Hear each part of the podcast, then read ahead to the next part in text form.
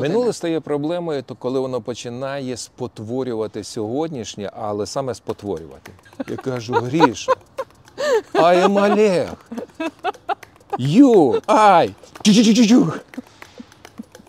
не помню. Нафіга я ганявся за минулим? Воно ж в мене було таким класним. Ну от ми ганяємося за якимсь незавершенням. А чому ти так замовк? Тебе ж стільки образи. Давай, а чому такі слова? Ти ж в своїй голові говорив зовсім інші слова. А чому ти шепотом говориш? Ти ж кричати хотів. Колега, родная, поділися, чим ти його вилікуєш? І вона мені каже, так піднімає очки. Любов'ю. Дай Боже. Ну, дівчатка, хлопчики, ідіть. Через рік в мене було 2 наркомана. І що, ми достанемо з цих кущів машину часу і скажемо: Юля, сідаємо. Якщо ми знаходимося в якійсь травматичній ситуації, де, можна сказати, життя ти гамно, мабуть, не варто цього робити. Страждання – це вибір? Так, звичайно. Механізм ремонту є в кожному з нас? В кожному з нас. Тема минуле, як відпускати людей, відпускати ситуації, чи добрі спогади і ностальгія – така ж втрата енергії, як травматичні спогади. Життя в Україні вже ніколи не буде таким, як до 24 лютого минулого року. Жоден з нас вже ніколи не буде таким, як до 24 лютого минулого року. Як не чіплятися за минуле і жити в єдиному часі, де можливе щастя? В тут і зараз. Зараз все дізнаємось.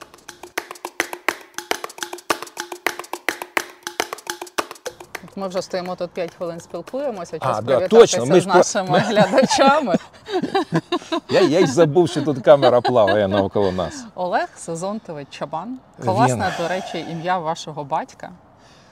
Священник недовго думав, не знаю, в якому він стані був, щоб провести пальцем по календарю, сказати: Созон, будеш Созонтом. Як Созонт? Нема такого в нашому селі. Будеш першим Созонтом. Як його називали? Сузю. У мене прадід був Лаврін київський, дуже мені подобається. Тому я потім вже знав, що був такий святий православному, дійсно є такий святий, є його день, 19 вересня, це день народження мого батька. Це наша з вами друга зустріч. Перша зустріч вилилася в прекрасну програму, дуже надихабельно для мене. І я зрозуміла з коментарів, що люди хочуть вас монологом і лекціями. Я дуже відгребла за те, що вас перебивали. Я противник цього. Не знаю, от ставати в позу, вирішувати якісь свої нарцистичні речі. Так, народ, слухайте мене, тому що в мене є якісь фахові знання. Я за те, щоб був діалог. Щоб ми чули, да, пінг-понг. Краще щось мене запитайте і щось те, до чого я абсолютно не готовий. От тоді будуть більш щирі відповіді. Тому що хочеш чи не хочеш, ти входиш в стереотип, говориш правильні фрази, мудрі фрази. І так і хочеться так взяти тебе за шкірку і сказати: а ти дотримуєшся того режиму сну, який ти рекомендуєш? Кажу: ну що ви, ну я принаймні намагаюся. Тому краще давайте влаштуємо пінг-понг, чим знов такі якісь монологи, лекції чи ще щось. Ви це назвали слаломом запитань з мого боку. Так, ваші запитання були дуже такі, з різким поворотом, тому я його слалом назвав.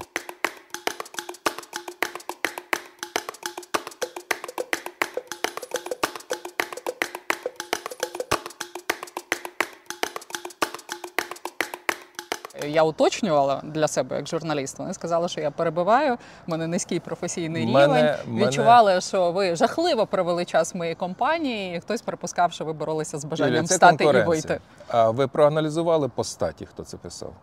Жінки, здебільшого, мені здається. Треба коментувати.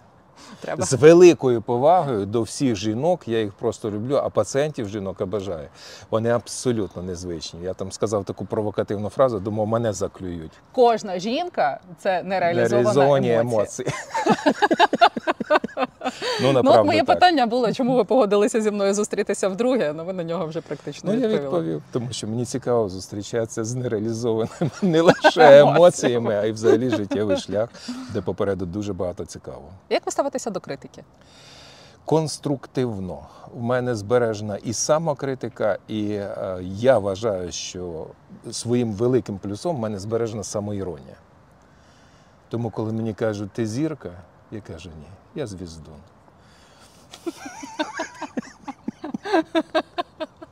Бачите, ви розсміялися. І я точно так же. Я абсолютно розумію свої плюси, мінуси. В мене свої скелети є в шкафу. Це абсолютно логічно. Тому вставати якусь надпозу не дозволю собі ніколи. Знаєте, чого не може навіть Бог? Подобатися усім. Останній етюд, психотерапевтичний етюд на своєму ютуб-каналі я і так і назвав. Що б ти хотів запитати у Бога? А що би ви запитали у Бога? Я так і закінчив терапевтичний етюд. Я сказав, я точно знаю, що б я запитав, але це про це іншим разом. Ні, я не доживу до іншого разу, мене цікавість вб'є, скажіть. Скажіть вже, в мене жіноча цікавість, в мене нереалізовані емоції. Созонтович, робіть щось з цим, я пропоную якраз про це поговорити, а це був лише терапевтичний етюд. Один епізод нашого життя. А ви ще не знаєте, яка в нас тема. Пішли спілкуватися, я тільки згадаю цитату, є така французька філософиня, була, її звали Сімона Вейл, вона сказала, що увага – це найрідкісніша і найчистіша форма щедрості. Я спробую бути щедрішою сьогодні. Це як мінімум повага до того, з ким ти розмовляєш. І те, що перебивати чи не перебивати, по-моєму, ще хтось також говорив з принципу «будь насторожений до тих, хто тебе перебиває». Тому що він реалізує… Так, не потрібно цього жесту. Він реалізує себе. І в якісь моменти він перестає чути тебе. Ну, поговоримо. Я буду щедрішою в плані уваги. Я буду щедрішою. Ваша програма – це класичний слалом-гігант. Я готовий і навпаки призиваю вас. Не дозволяйте мені залазити на трибуну. Окей. А я прошу Руслана заакцентувати на нашому комплекті «Слава Україні». А, так. Український прапор. Наш рідний стяг. Я хочу поговорити про минуле, про хвости в минулому, про образу на життя, про те, як відпускати людей і ситуації. Перше моє питання. Що таке минуле з точки зору психології і коли минуле стає проблемою? Минуле з точки зору психології – це наша пам'ять. Тому що наша пам'ять складається з запам'ятовування, утримання, репродукції і забування. 4 функції людської пам'яті. Запам'ятовування, ретенція, репродукція і забування. Зараз ви запитали про частину психології пам'яті – запам'ятовування. Отже, наш досвід, наші події, наша хронологія, наша біографія, вона знаходиться в нас в минулому. І на основі цього ми живемо, реалізуємо себе, відчуваємо такими, яким ми є. Ми пам'ятаємо, як нас звати, хто наші батьки, чого нас навчили. І, відповідно, з цим всім багажом ми рухаємося в сторону майбутнього. Але тут ми часто попадаємо в капкан, тому що минулого немає. Майбутнього також немає. Це наша уява, це наші спогади. Минуле – це наші спогади, його немає? Немає. Майбутнє, весь наш досвід, це те, що ми притягнули з минулого і живемо сьогоднішнім днем. Це також наша уява. Воно може бути іншим. Воно може бути фантастично, кардинально іншим, ніж ми плануємо. Тоді залишається, що сьогоднішнє. Життя в аттосекунді. Але поки я говорив цю фразу, перше слово цієї фрази залишилося в минулому, якого немає. Таким чином ми виходимо на парадокс часу, що часу, можливо, і немає. Є вічне тут і тепер. Є доля секунди, яку можна назвати атосекундою, зетасекундою, там різні виміри, які щось в цей момент відбувається. Поділ клітини, вітер дмухнув цим листочком, він змістився на 1 міліметр, і це була якась дія, до якої ми прив'язуємося, називаючи, що відбувся час. Мої друзі, містики езотерики, кажуть, що є час реальний і психологічний, і минуле майбутнє – це психологічний час, це спогади, і там якісь, не знаю, мрії, очікування. Все вірно. Чи можна сказати, що ми все своє життя живемо в себе в голові? Ну, це реально так, тому що ми завжди суб'єктивні. Є об'єктивна реальність, але життя суб'єктивне на 99%. Ми навіть не задумуємося про власне життя, воно йде, поки не трапляються якісь перепони. А, як правило, революційні зміни, не просто ямка на дорозі, і ти думаєш, не залатали, а вирва від снаряда. Це революційна зміна. одна і та ж яма, тільки різної глибини і різної ідеології. Тому дійсно більшість нашого життя проходить достатньо стереотипно, навіть в сьогоднішньому дні. От якщо ми так навскидку запитаємо, зараз спровокуємо дуже багатьох, що ви вчора обідали? 1, 2, 3, я рахую. Поки ви почнете згадувати, де я був, що я робив, де, а почекай, з ким ми були. Точно, ми готували, ні, ми ж це робили. І ви намотали вже кучу часу на те, щоб згадати банально просту річ. Що ви? Причому я не беру далеко, я не кажу 7 липня чи коли там 2001 року. Я беру вчорашній день.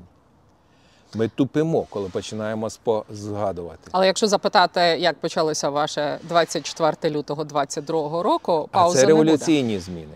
Це спогади про революційні зміни. Це груба поломка будь-якого стереотипу повсякдення, який в один момент був зруйнований. Просто початок війни – це руйнація всього. Нашого сприйняття, довіри до сусіда, до брата, до рідні. Ну, скільки українців живе в Росії? Неймовірно велика кількість. Це недовіра до рідні. Ну, це ж вони там знаходяться. І вони там, навіть те, що вони мовчать, це також велика руйнація. Тому революційні зміни фіксуються. Вони запам'ятовуються на все життя. Я взагалі вважаю, що такий війна – це Рубікон, де коли ми про час будемо говорити в іншому вимірі. Ми будемо говорити, я буду казати, Юля, а пам'ятаєте, що ви робили, тоді то ви скажете, почекай, Чабан, це було до війни? Точно, це було до війни. Ага, тоді я, а потім я скажу, а потім ви, так, це вже було після війни. Рубікон. Це вершина, через яку ми переходимо, і в пам'яті вершина залишається завжди вершина, як співав Висоцький. Рубікон – це річка. Рубікон – річка, переходимо річку, переходимо міст, переходимо те, що залишається, як те, що ми перейшли. Погоджуюсь. Тобто виходить, що ми живемо реальним часом, в реальному часі, тільки в дуже емоційні моменти, позитивні чи негативні. Саме так. І?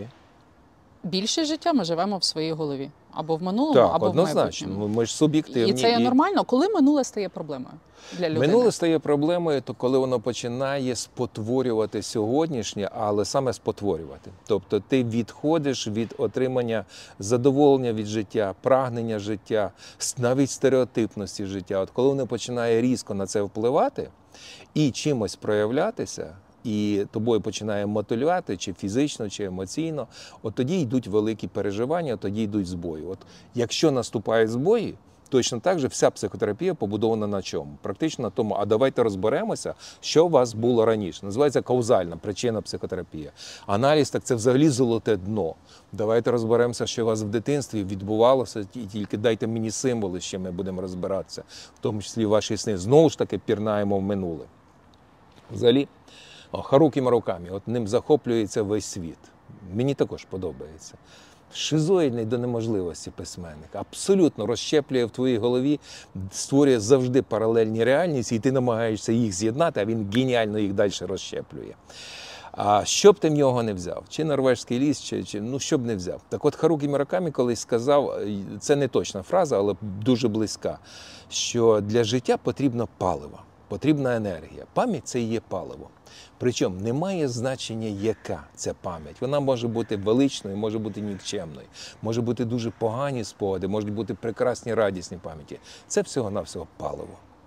Тому пам'ять нам потрібна, але коли це паливо знаходиться в детонації, у вибуху і починає тебе ковиряти через твої сновидіння, порушувати твій сьогоднішній ритм, твоє життя, і ти ще звертаєшся туди, пірнаєш і намагаєшся його догнати, поїхати, зустрітися, зайти в Фейсбук. Колись, ой, я ж пам'ятаю історію соціальних мереж. Пам'ятаєте, що стартували соціальні мережі? От для нас всіх, однокласники.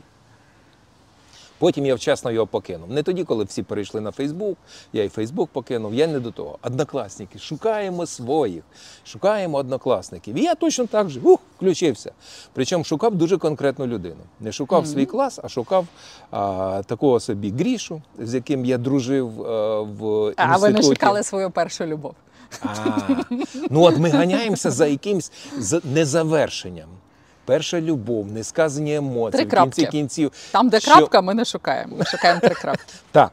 Там, де було щось незавершено, і при зустрічі чи при спогадах я би ще щось. Я точно так же шукав грішу, з яким ми їздили в студентські загони в медичному інституті, і там, надрябавшись портвейно, вибивали на відрі перший-другий концерт Led Zeppelin. Він був фанат Led Zeppelin, я обожав Led Zeppelin. Ну що, Led Zeppelin, це ж вершина була.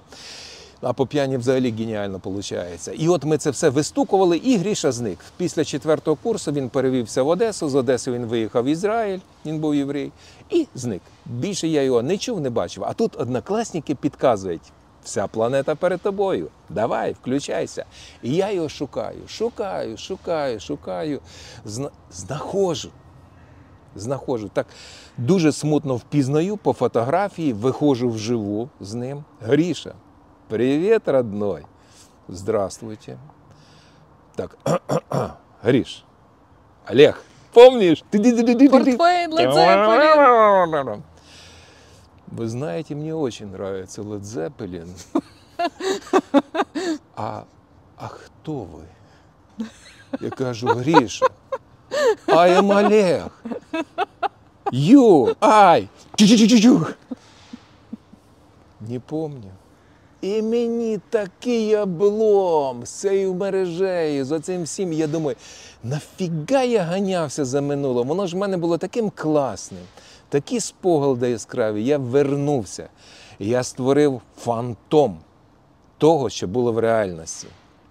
Я знайшов свого Грішу, який мене не пам'ятає. Який більше не ваш Гріша? Який вже не мій Гріша. Гріша вже лікар в Ізраїлі, Гріша любить Led Zeppelin, Гріша так смутно пам'ятає той інститут, з яким ми стартували, що він також їздив. А хто такий Чабан Олег? Ну, значить, він витіснив частину спогадів для чогось. Щось для нього там було травматичне. Ну і що, проблема ж то моя. Я навіщо це зробив? Я отримав те, що я отримав. По носику. Отримав. І я думаю, нафіга мені оцей однокласники і все інше пірнати того, чого немає. То ми повертаємося до ситуації, коли ти не можеш відпустити людину. Чому так стається? Так, людину з минулого. От вже пройшло 5 років, 10, 20, а ти не можеш відпустити, носиш в собі і тягнеш за собою. Чому? Ну, перше, ти щось не завершив.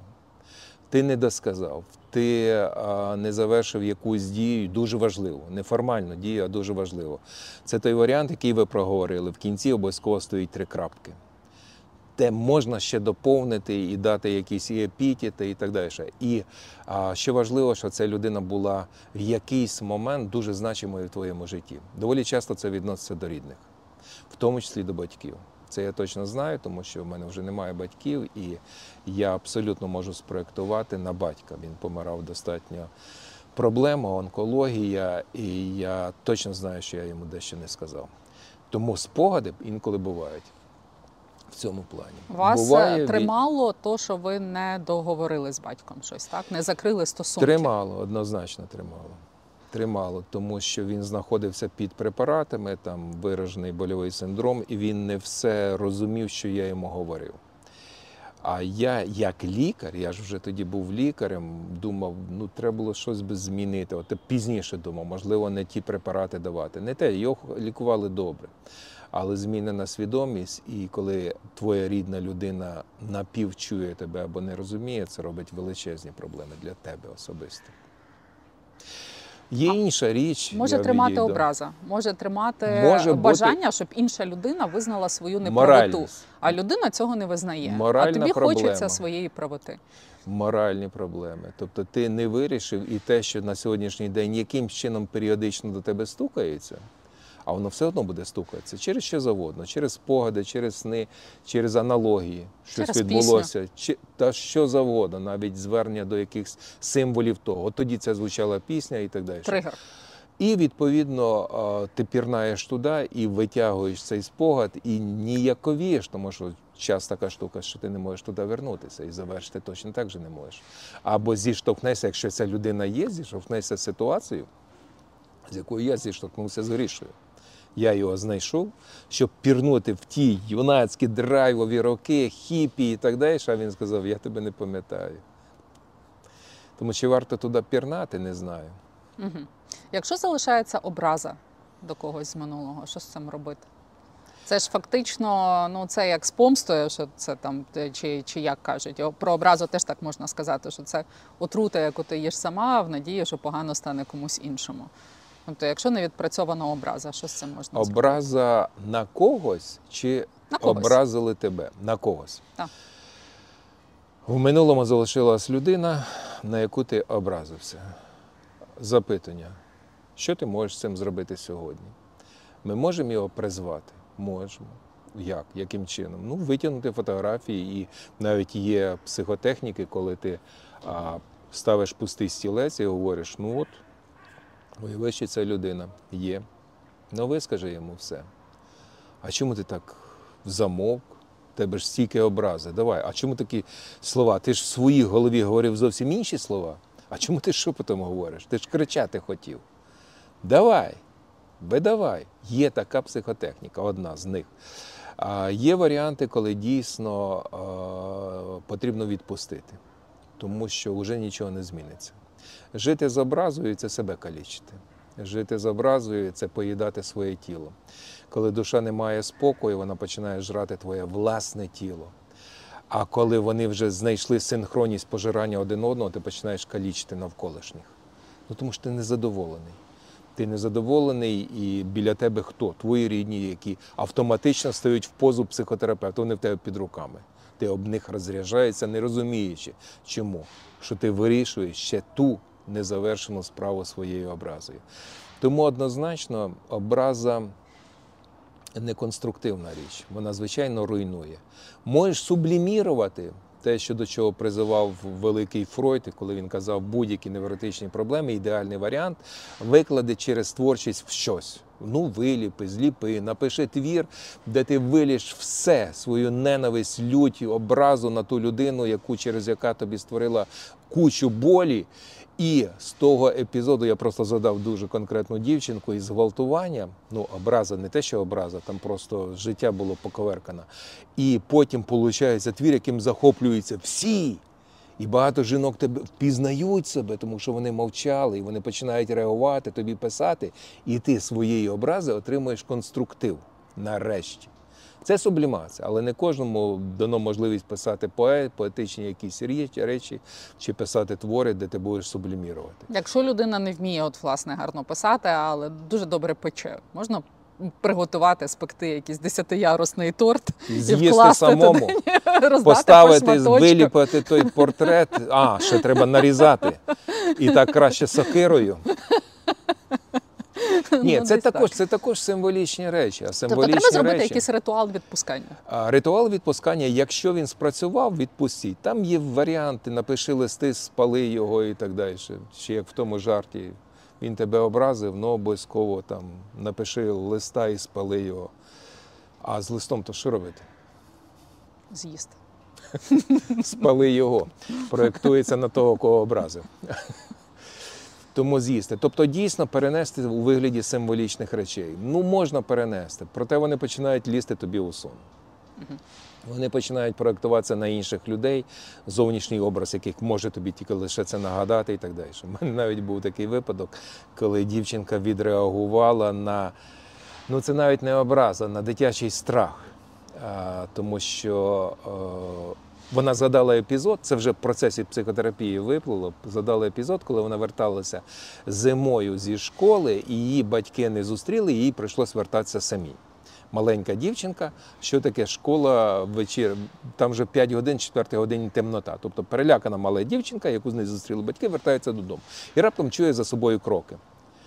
Кроки, вона повертає голову і бачить, що до неї суне здоровий мужик, причому вулиця абсолютно порожня. І що вона робить? Дитина лякається, серце з грудей вилітає, вона чухає швидше, а там також пришвидшуються кроки. Можна сказати, що це? Страх. Однозначно страх. Страх і уява, все те, що говорили про зґвалтування, членування, викрадення дітей, все приходить миттєво цю маленьку голову. Вона добігає до свого під'їзду, тремтячими пальцями набирає той кодовий замок, влітає туди, захлопуються двері, ніхто не заходить. Вона до ліфта, ще одні двері, які можуть тебе захистити, піднімається додому, батьки кажуть, а чого тебе батько не зустрів? А мама каже, а батько каже, а чого тебе мама не зустріла? Блін, ти що, а ти що сама прийшла? Та треба було якось там позвонити. Коротше, ще й отримує за те, що вона прийшла, вона навіть не встигає нічого розповісти, що вона пережила. А що вона пережила? Нічого не трапилося. Вона прожила ще 20 років. І пішла на роботу, яку вона омріяла, яку вона довго шукала. Вона закінчила, в неї дві вільних мови, далеко не російська, йде мова про іспанську і англійську. Вона шукала компанію міжнародну, і вона знайшла шикарну зарплату. І тільки з цього моменту, коли вона влаштувалася на цю роботу, вона почала хворіти. Чому? Чим? Всім, що тільки можна було придумати. Ангіни, раптом заболіли суглоби. Коротше, з лікарняного на лікарняне. А компанія класна, колектив супер, керівник от такий, який каже, ти нам потрібна, ми все розуміємо, кожен може з нас захворіти. Тому лікуйся, все окей. Може тобі ще там протоптати дорогу в якусь клініку відому. Ні, я все сама. Поправляється одному, йде в клініку, знов хвора. Чому? Хороше питання. І чому їй вона випасається, вибачте за сленг, з лікарями, і нарешті хтось з них додумається і каже, слухай, ти по-моєму, якась трошки тривожна, от сходи до Чабана. І вона чик-чик-чик приходить, і ми починаємо звертатися до її пам'яті, до минулого, те, про що ми сьогодні говоримо. Образи, страхи, тривоги, недоробленості, недофантазованості, ще щось. І випливає ця річ, чомусь вона її згадала. Я сам подумав, почекай, ну там же нічого не відбулося, скільки тих страхів дітей, да всіх вони були, і в мене були, і в вас, і в кожного, які не реалізувалися якимись діями. А чому вона його так пам'ятає? Я починаю деталізувати цей образ. Я не відтворюю, не репроживання, це одна із травматичної пам'яті, коли ти повторно вертаєш своїми розпитуваннями в ту травму, яку людина прожила. Це погано, це бед. Тому, до речі, і до професії журналістів в мене таке насторожливе ставлення, коли вони одразу з мікрофоном кидаються, що ви пережили, якщо можна, деталізуйте. Невже це можна було? А як виглядав цей автобус? А що, водій лежав і з голови його текла? Капець, я би таких журналістів виганяв би з роботи. Тому що ваш цікавий, яскравий репортаж створив для людини проблему повторної травматизації. Але тут в даному випадку мені потрібно було пірнути, щоб вернутися в реальність і зрозуміти, що відбувається. І раптом зійшлося. Зійшлося на тому, що я почав аналізувати, почувши ці деталі, що вона кинула одним поглядом, другий, який, як виглядав цей мужчина страшний, яка там велика чорна борода і чомусь капюшон. І я вертаюся на сьогоднішню роботу, ми говоримо про класний колектив, про класного керівника, здоровий мужик, бородатий, який чомусь любить носити цю, ну, таку шапочку, чи як би його назвати. Я говорю, ой, мені це щось нагадує. І воно так розширює очі і починає плакати. Її класний новий керівник, отакий пацан, іспанець, до речі, звикли великою окладистою бородою, який працює тут в Україні, іспано-українська компанія. Це той мужик, який в її уяві тоді чуть не зігнав, не догнав, не четвертував, викрав, зґвалтував і так далі. Ні, це не був він.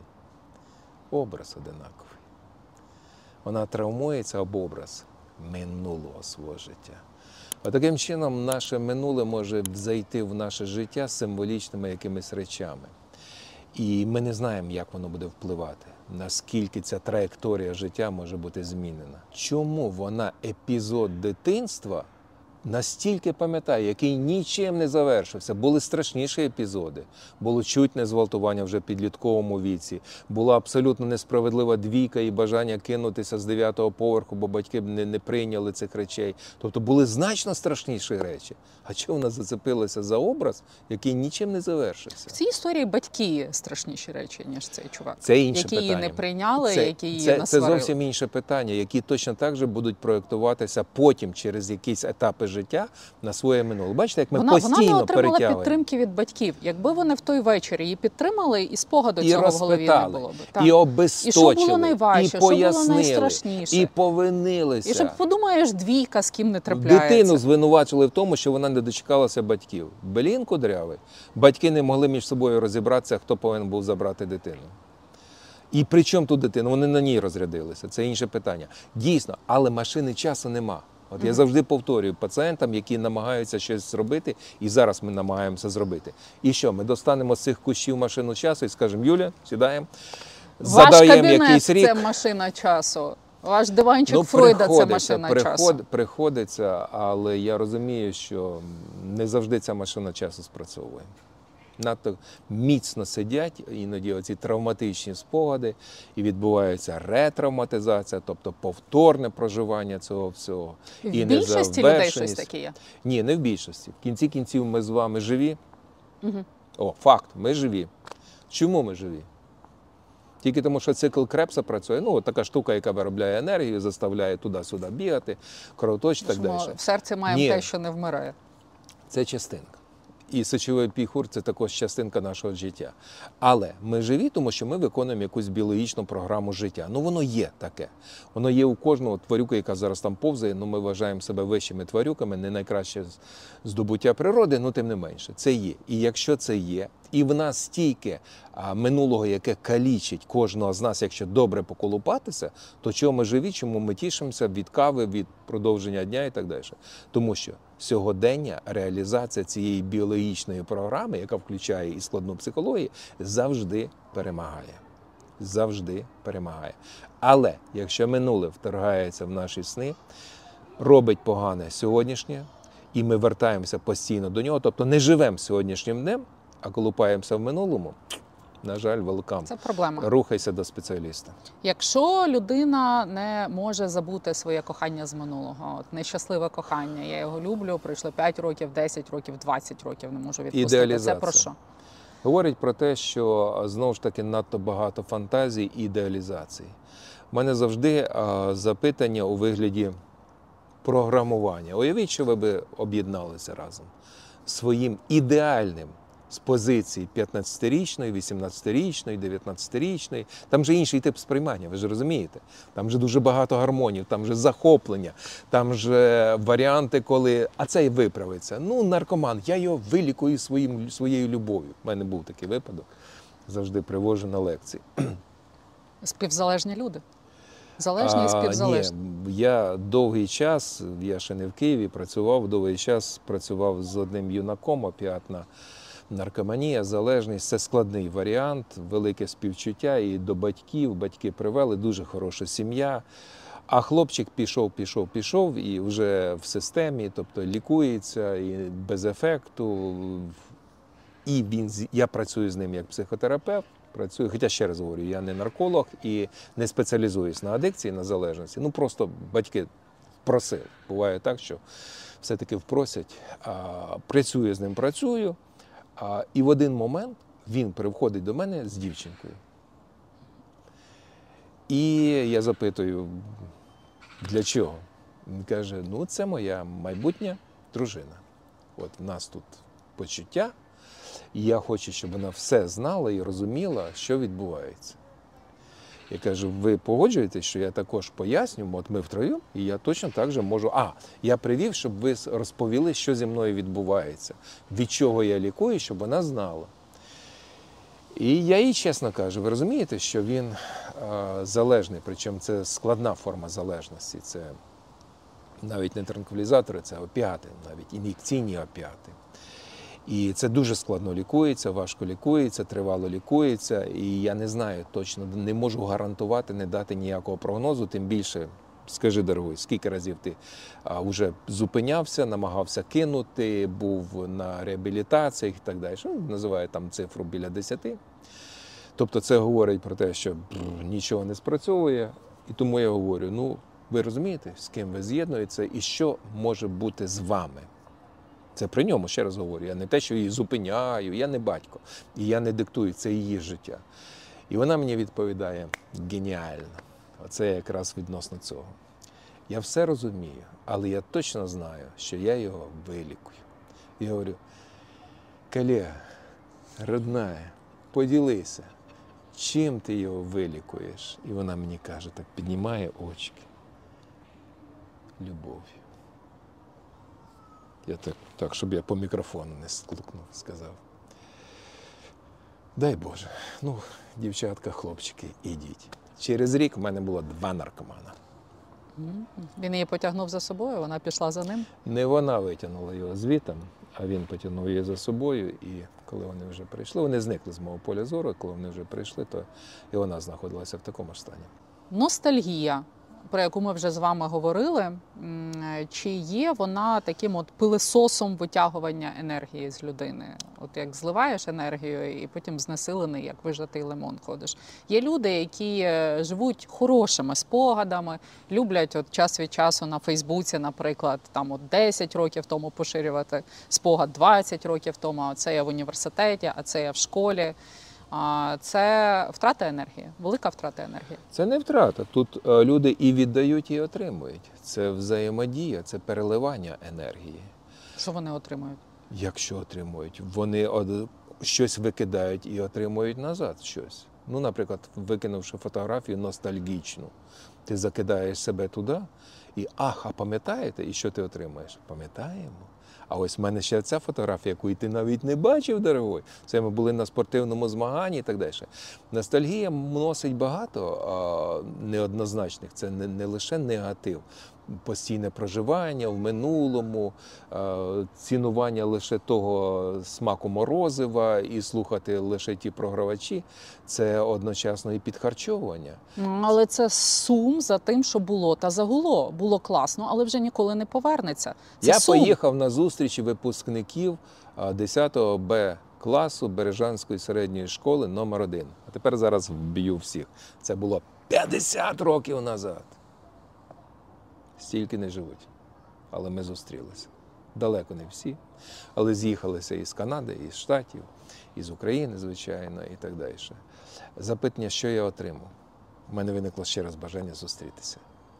Обов'язково. І ми з цього моменту, це не було цього літа, це було раніше, тобто вже більше, ми почали зустрічатися.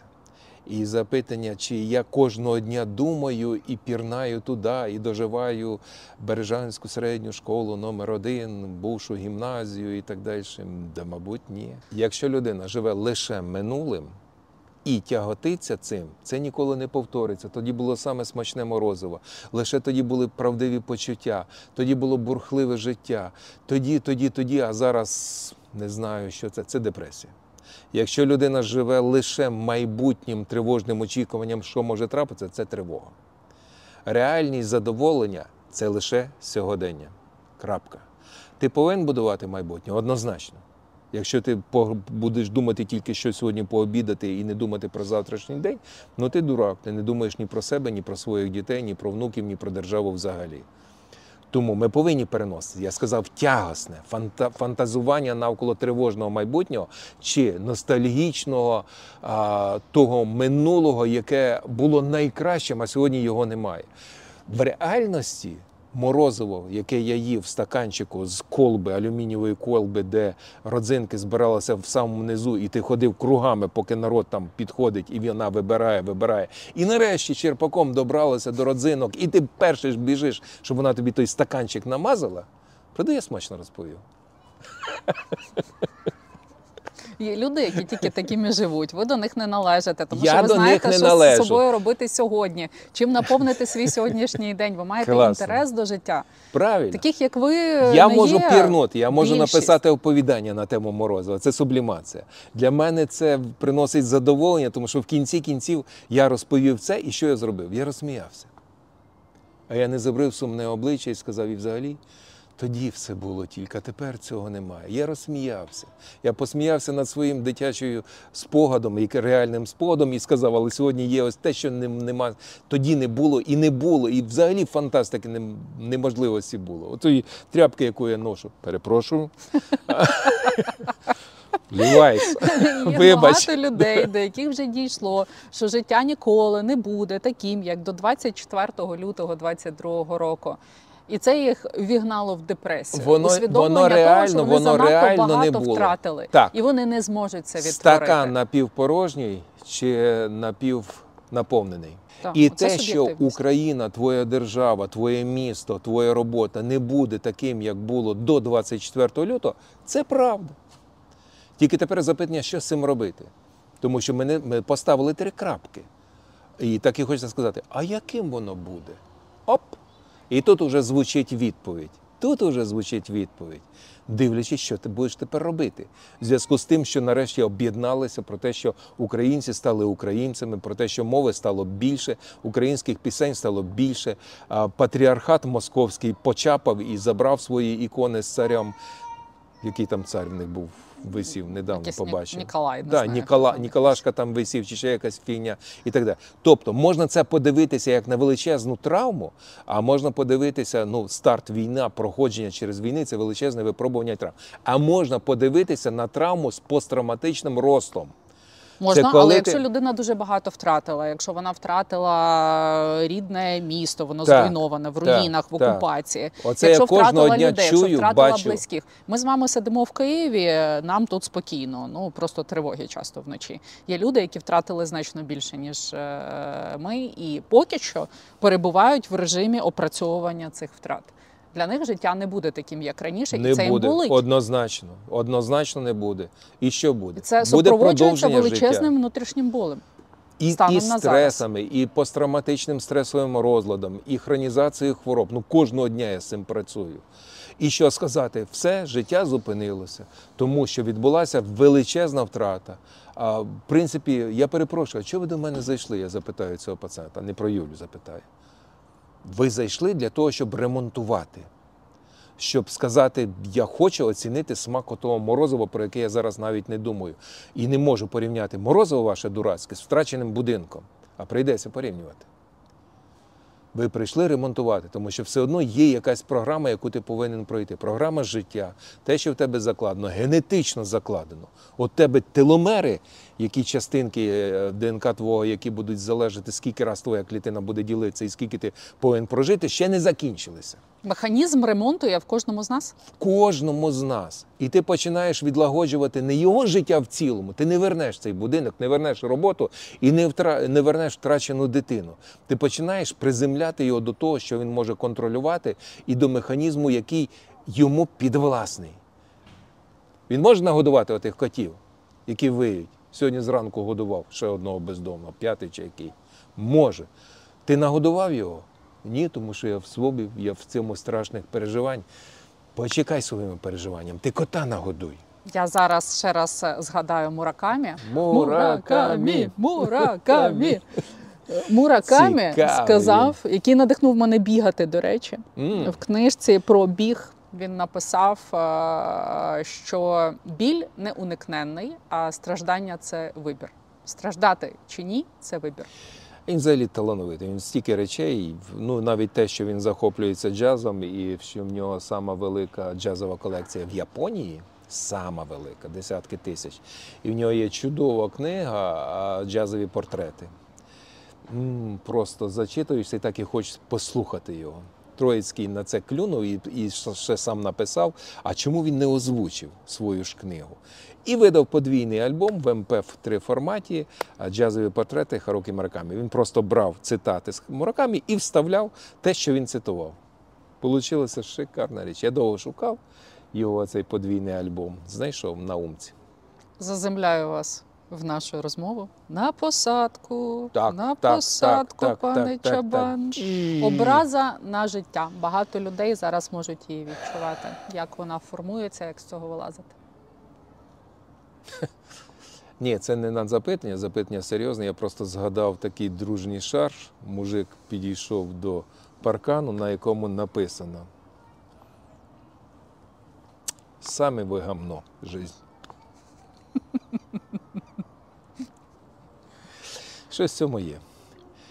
Образа на життя. Не можна ображатися на те, що ти з'явився на цьому світі.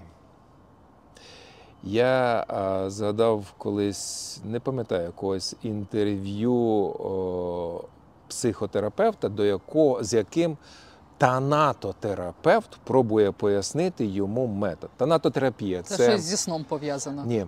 Танатос. Це переживання смерті, причому це метод, який не прийнятий, не поширений, але тим не менше він іноді зустрічається. Це коли закопують в землю, під там кисень доступний, людина переживає повторне там народження, ну всяка ця фігня навколо. Ну, зараз не про це. І танатотерапевт так мудро пояснює психотерапевту, наскільки це ефективний метод. І для прикладу говорить, ну от, наприклад, ви би захворіли якимось важким захворюванням, онкологією, і ви б не хотіли жити. На що ти відповідає, я хочу жити. А це починає усугубляти. Ну ви мучитеся при цьому, у вас сильний больовий синдром, то й каже, ну і що? Я би мучився, але мені цікаво було б, як би це все тривало і чим би це все закінчилося. Тобто в нас незалежно від наших страждань і болі є програма, ну наче зі сторони спостерігати в тому числі за своїми стражданнями і переживаннями. І суб'єктивне сприйняття навіть болю відрізняється від того, від попереднього болю.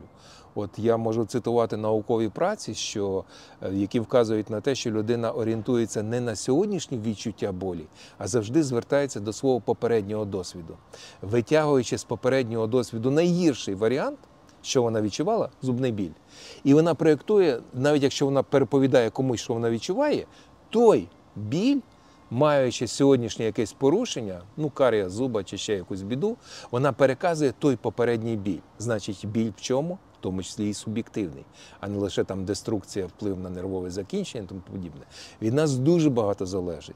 І якщо ми знаходимося в якійсь травматичній ситуації, де, можна сказати, життя ти гамно, мабуть, не варто цього робити. Життя в Україні тоді, от я уточню. Образа на життя в Україні, що от людина змушена все це переживати. Все ж було добре, тут почалася війна, і от ми змушені це переживати. Якби ми жили десь, не знаю, в Британії, в Хорватії, ще десь, було б по-іншому. Тоді були б інші біди. Жити реальностями. Те, що ти можеш зробити, те, від чого ти отримуєш насолоду, від спілкування, велике щастя спілкуватися з тим, кому ти хочеш, уникати дураків. Щось робити і отримувати кайф від того, що в тебе виходить, психувати, що не виходить, удосконалюватися. Просто елементарно жити. І яке це має значення де? Війна – це період тимчасовий, ну він завершиться, ну все завершується, ну і далі що буде, де б ти не був. Ти поїдеш в Британію, там інші, в мене скільки пацієнтів зараз розкидані по всьому світу. Я просто фанарію. Я до вечора можу сказати, яка погода була сьогодні.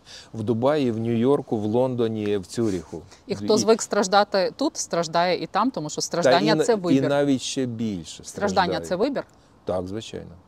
Біль неуникненний, страждання – вибір. Так, звичайно.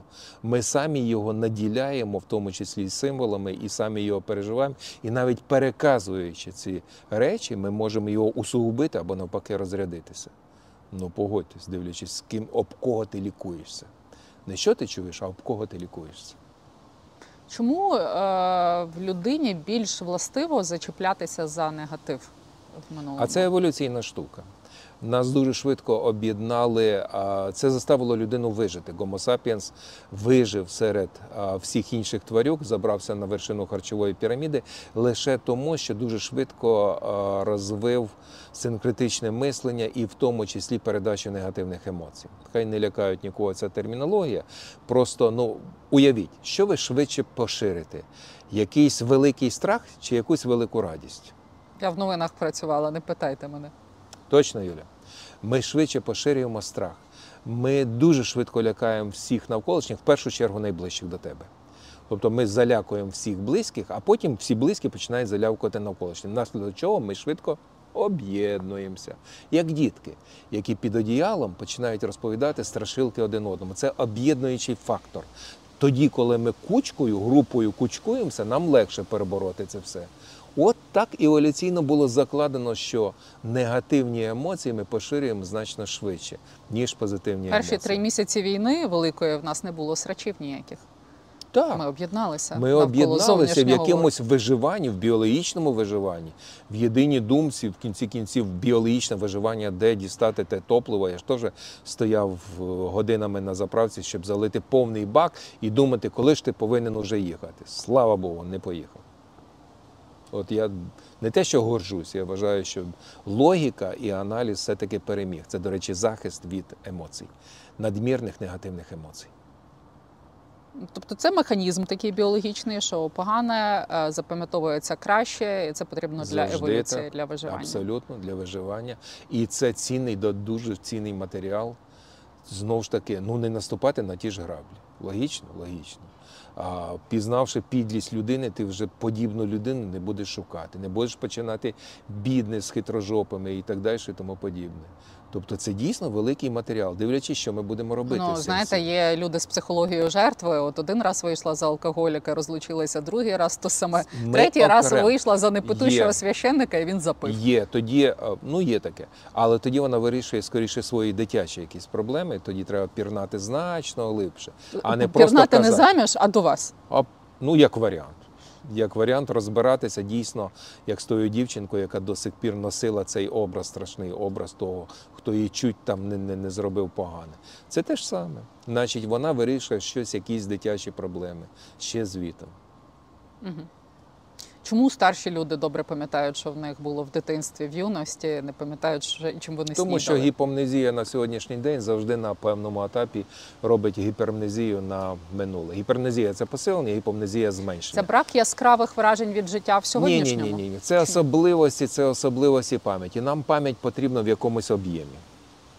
Для того, щоб бути функціональним, для того, щоб розмовляти, для того, щоб щось робити, для того. Пам'ять – це паливо, як казав Харукі Мураками. Уявіть, що цей бак починає зменшуватися. Ну, тому що запам'ятовується мало подій сьогоднішнього дня, запам'ятовується гірше те, що відбулося, телефони і так далі, і так далі. І тоді людина починає шукати, де ще взяти паливо. І вона знаходить його в минулому, тому що воно було. До нього можна звернутися через соціальні мережі, через фотографії, через телефонну книгу, через. І згадувати, як ти там ходив на 1 травня, які були смачні шашлики. І ти накачуєш сьогоднішній бак свого палива. Тобто гіпомнезія, проблеми сьогоднішньої пам'яті, як правило, починають включати гіпермнезію на минулі події. Угу. Якщо не вистачає позитивних емоцій, наповнити себе цими позитивними емоціями. А це суб'єктивна штука. Позитивні емоції, негативні емоції – дуже суб'єктивна штука.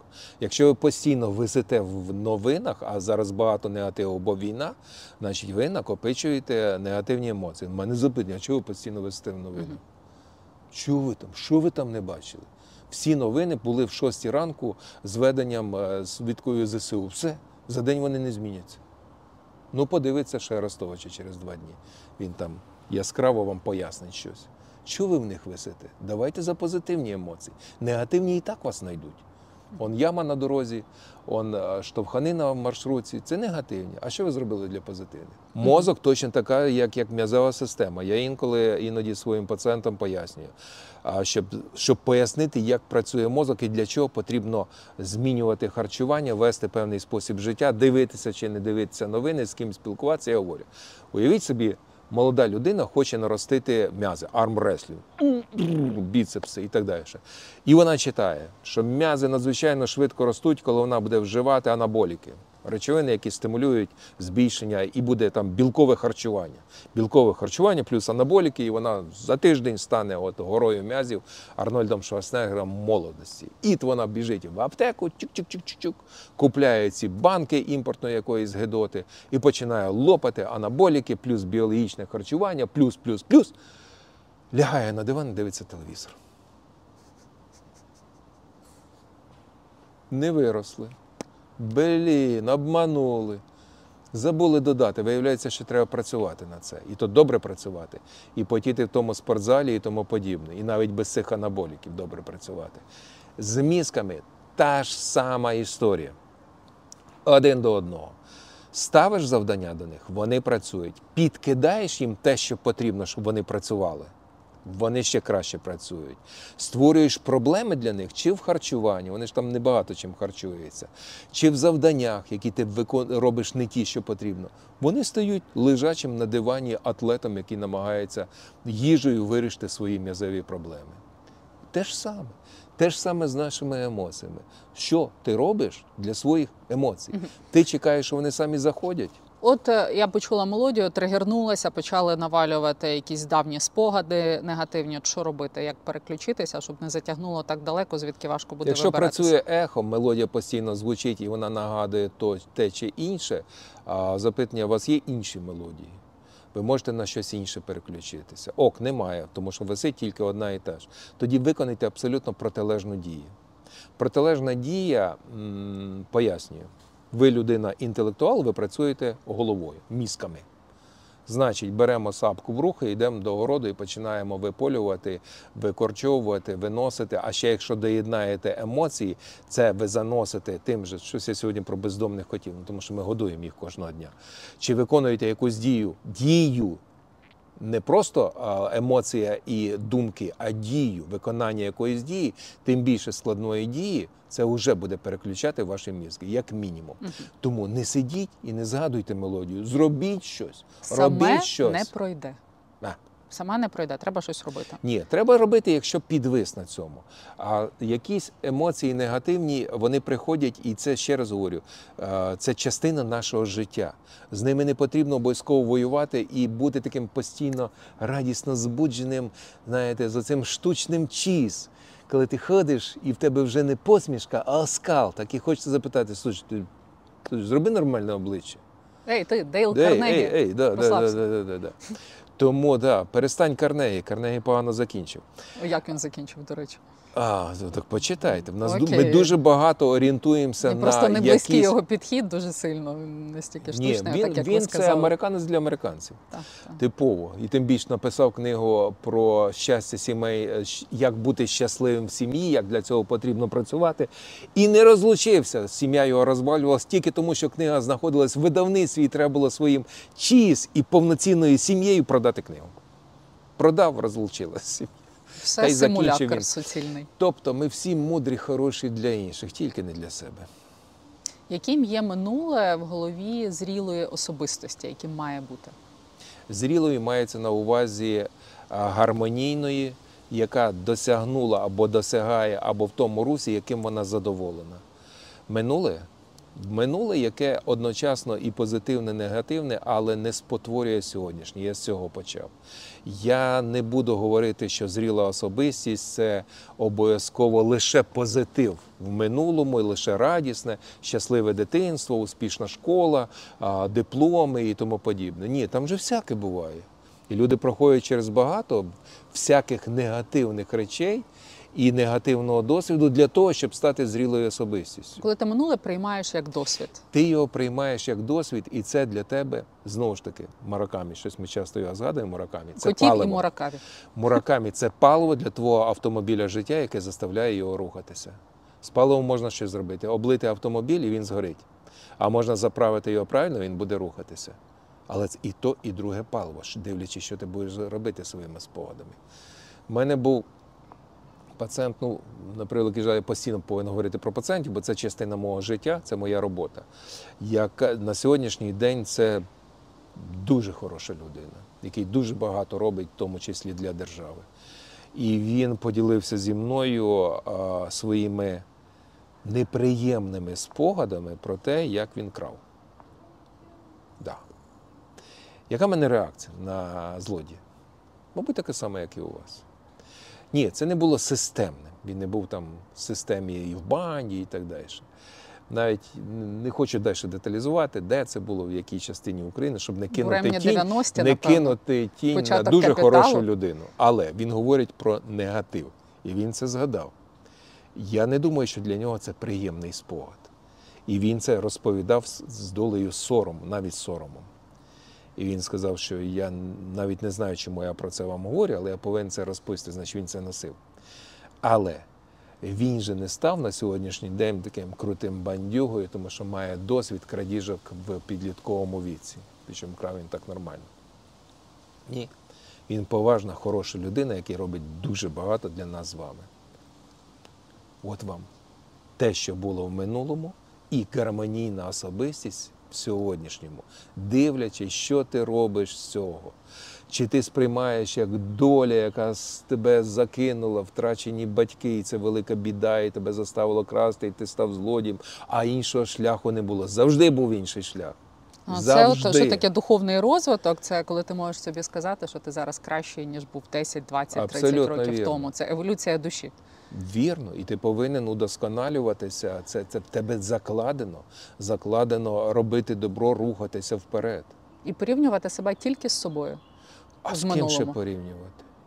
Не дивитися, чого досягли інші люди, тільки з собою. Якщо ти можеш собі сказати, що ти кращий. Якщо в тебе достатня критика, ти можеш дивитися і з іронією, і з усмішкою, але це може викликати страждання. А навіщо тобі страждати? Порівнювати, а он інші досягнули, а он поїхав на дорогому автомобілі, а я тут інженером ходжу, зарплата ледве і так далі. Ну і що? Кидатися під колеса дорогих автомобілів? Живи. Можливо, він, пам'ятаєте фільм, серіал «Багаті також плачуть»? Боже, скільки я їх бачив. Багаті, які також плачуть, які готові віддати та все, щоб було спокій душі і щоб все було добре. Я куди віддавати? На ЗСУ.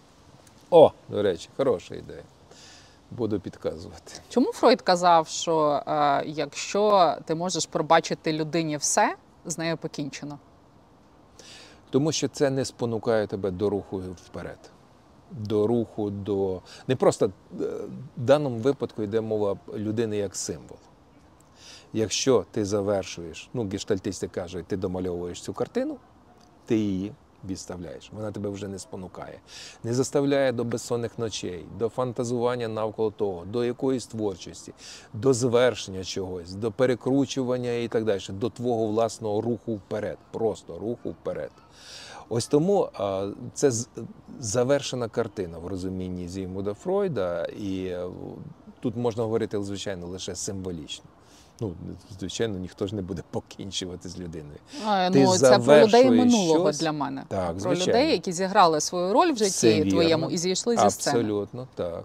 Їх вже не треба назад на цю сцену тягнути і давати їм якісь ролі. Але той же Фройд сказав, що докопатися до позасвідомого ніколи ми не зможемо. І те, що ми прийняли як покінчено, це на якомусь етапі. А потім опс!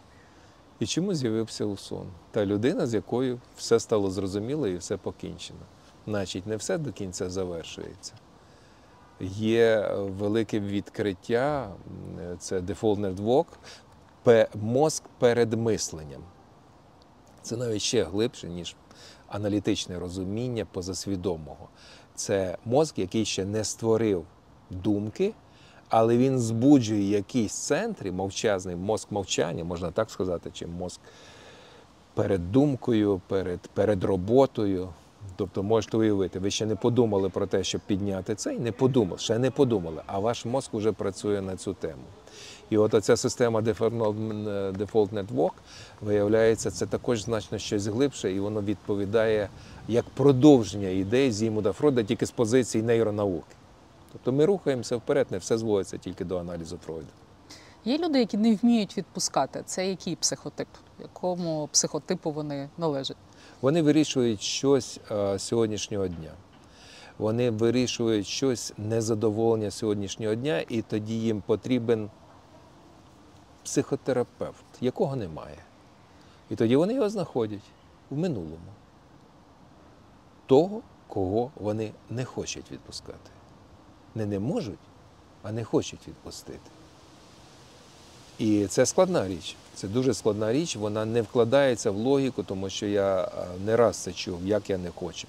Я давно це хочу відпустити, я хочу забути, воно мені не потрібне, воно мені, я вже в церкву ходила, я то робила, я то і так далі, і так далі. А я говорю, а давайте подумаємо з позиції, що ви не можете, а чому ви не хочете цього зробити. Ну що, він для вас моральний критерій, ви хочете все-таки знайти його і вбити нарешті. Ну, умовно кажучи. Все-таки ви не хочете його відпустити, чи ви отримували ту підтримку, вже з позитиву говорю, від батька, матері, і ви її зараз не знаходите, тоді запитання, ви що, до сих пір залишилися дитиною? Вам треба мама? Вам потрібна гарна тепла сіся, яка зігріває? Є обсесивно-компульсивний тип особистості. Ну, є люди, які більш схильні зациклюватися, от вони, напевно, найважче відпускають. Гарно ставите ви запитання, Юля. Спочатку підказували, я не вжив термін ОКР, давай я йому скажу впряму. Чабан, ОКР є. Ну є ОКР, обсесивно-компульсивний. Це складна річ, тому що жуйка у вигляді обсесії, а тим більше ритуальні захисти від власних обсесій, які приносять тимчасове полегшення, це, звичайно, муки. Це, звичайно, виводить будь-яку людину. Ви тиснете на мене своїм інтелектом. Я нічого не тисну, Юрій, я не тисну. Я людина критична. Наскільки важливо навчитися відпускати? Це важливо. Особливо з роками, коли навколо тебе йдуть втрати. Природні втрати. Твої друзі відходять, батьки в першу чергу відходять, і це закономірно. І друзі починають зникати. І просто теплі, зігріваючі люди, які значили для тебе, також відходять, і війна їх вириває. І дуже важливо все-таки навчитися відпускати, тому що далі потрібно жити. Раз. А друге, ти нікому не робиш добро. Ні собі, ні навколишнім, ні уявно йому. Ми трошки зайдемо в езотерику тоді. Коли обійми занадто щільні, сильні особистості завжди хочеться звільнитися. Мабуть, так. Для мене любов – це от проміжок між, там, скажімо, плечами двома, так? Коли ти йдеш пліч-опліч з іншою людиною, але не спираєшся на неї.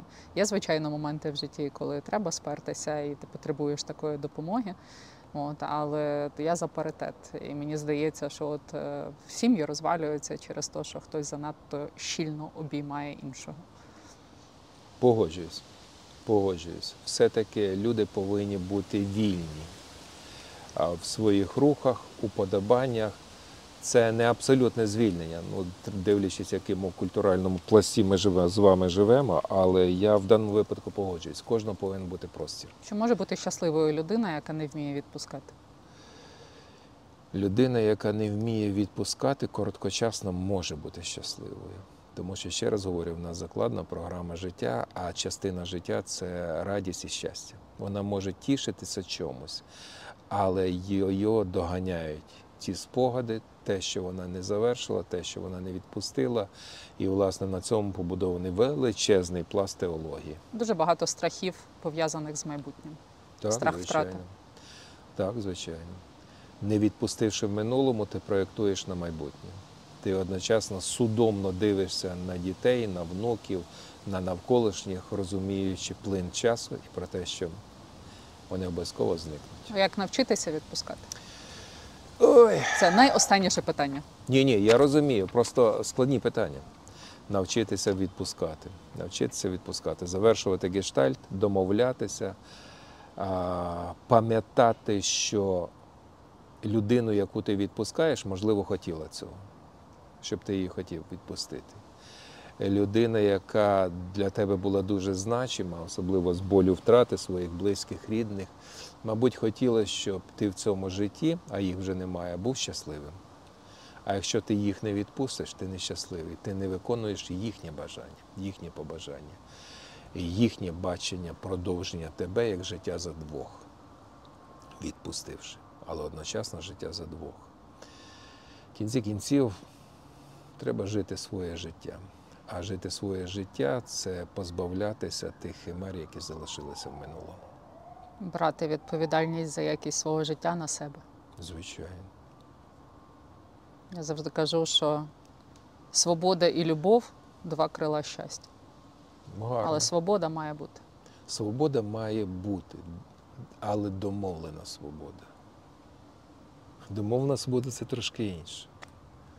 Це те, що ми з вами без слів домовилися. От я інтуїтивно присунувся, а ви інтуїтивно відвели плече. І я наступний раз не зроблю цей рух, тому що ми вже домовилися, що цей простір якраз той простір, який комфортний для нас обох. І так ми підемо по житті до наступного інтерв'ю. В одязі від одного виробника, в окулярах однієї фірми. І в кедах, які складають кольори нашого стягу. Я вам дуже дякую за час. Дякую вам.